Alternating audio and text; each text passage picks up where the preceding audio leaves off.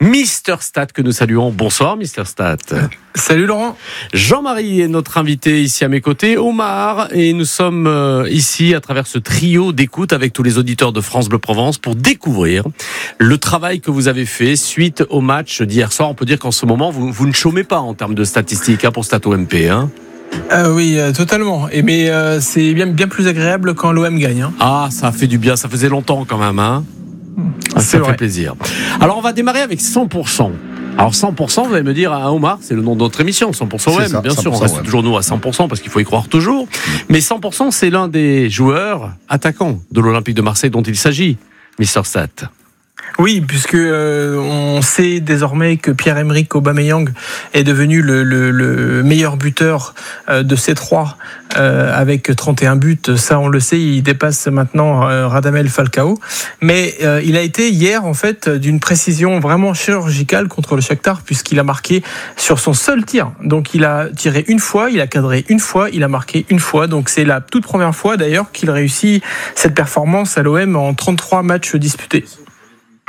Alors réaction tout de suite euh, avec euh, Omar et, Jean-Marie sur ce Pierre-Emerick Aubameyang, donc à la précision chirurgicale en tout cas dans cette Coupe d'Europe, ça lui réussit bien. Jean-Marie Il n'y a rien à dire. Ouais. Rien à dire, il, a été, il est présent dans les grands rendez-vous. Donc à un moment donné, on peut le critiquer, on peut dire ce qu'on veut, mais aujourd'hui, si on n'a pas lui en Coupe d'Europe, on s'en sort pas. Alors certaines mauvaises langues pourraient dire mais pourquoi il n'est pas comme ça dans le championnat de France? Mais il est, dans le championnat de France, il est correct, il a l'image de l'équipe. hein. Hmm. Il marque, c'est lui le meilleur buteur de l'OM.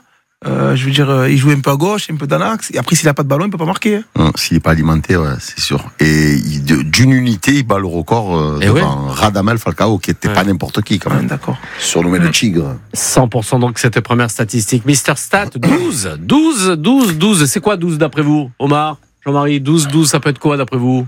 Qu'une idée, hein C'est trop vaste, hein Explication, Mister Stat. Eh bien, l'OM n'avait plus gagné avec au moins deux buts d'écart cette saison depuis 12 matchs. C'est énorme. C'est énorme quand même. Ouais. Le dernier match, c'était qui? Brest? C'était Lorient. Non, c'était Lorient. C'était à Lorient. Ah, mais C'était un déplacement à Lorient. le droit, moi, c'est pour ça. Eh ouais. Ouais, depuis euh, euh, déplacement, tout, un, tout, tout, tout inclus bien sûr. hein. Depuis 12 donc euh, 12 matchs, c'est énorme. Dernier euh, dernier chiffre et c'est un pourcentage dont il s'agit. Ça c'est d'actualité aussi. 35,3% Mister Stat. Oui, puisque j'ai voulu me projeter sur le prochain adversaire de Marcelino, euh, donc euh, le, Villa, le, le Villarreal de, donc de Marcelino, qui est arrivé, euh, qui a signé dans le club espagnol le 11 novembre, et donc depuis le 11 novembre 2023, euh, eh bien, euh, il n'a remporté que 35,3% de ses matchs avec le Villarreal. Donc il n'a gagné qu'un seul d'ailleurs de ses huit dernières confrontations. Euh, Bruno avait dit tout à l'heure ses 5-6 derniers matchs, mais en fait c'est les huit derniers matchs que euh, euh, durant lesquels pardon le Villarreal n'a gagné qu'un seul match. Donc ce qui représente en tout hein, euh, à peine plus d'un tiers des matchs qui sont gagnés.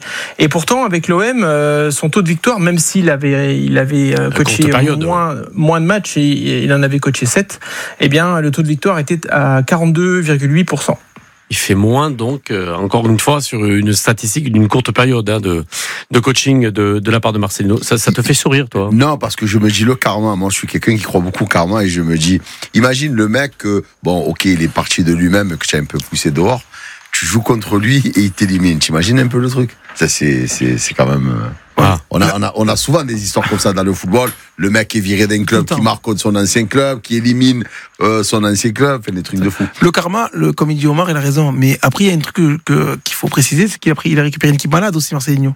Donc c'est pas lui qui a fait le recrutement, c'est pas lui qui a tout fait. Donc en fait, on peut pas faire des miracles. hein. Ouais. Ouais. Que Kong Dogbia, il a pris, je crois. Ouais, Voilà, c'est c'est ça, c'est ça. Et selon vous, Mister Stat, ce tirage face au Villarreal pour pour le huitième, c'est une bonne chose donc finalement? Il y a, il y a tout un Bon, par symbole. rapport- Oui, alors oui, euh, mais au-delà du symbole Marcelino, euh, même si ça nous parle beaucoup, euh, c'est un adversaire qui est, qui est plus prenable que certains autres adversaires qui sont encore en lice. Euh, donc oui, oui, c'est un adversaire, je pense, à la, à la hauteur de l'OM.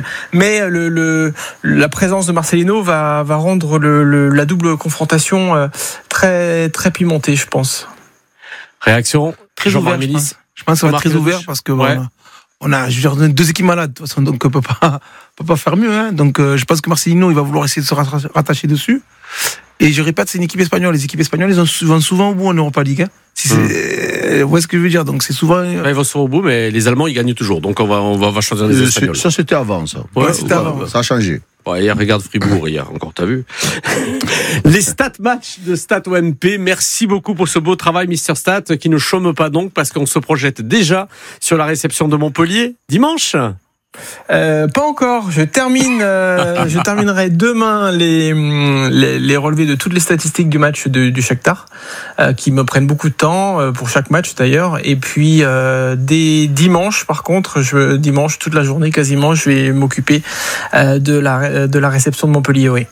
Merci beaucoup et on vous retrouve euh, aussi sur l'appli ici par France Bleu, France 3, sur francebleu.fr slash Provence. Les stats match de Stat OMP. Merci beaucoup, Mister Stat. Bon week-end. À la semaine prochaine.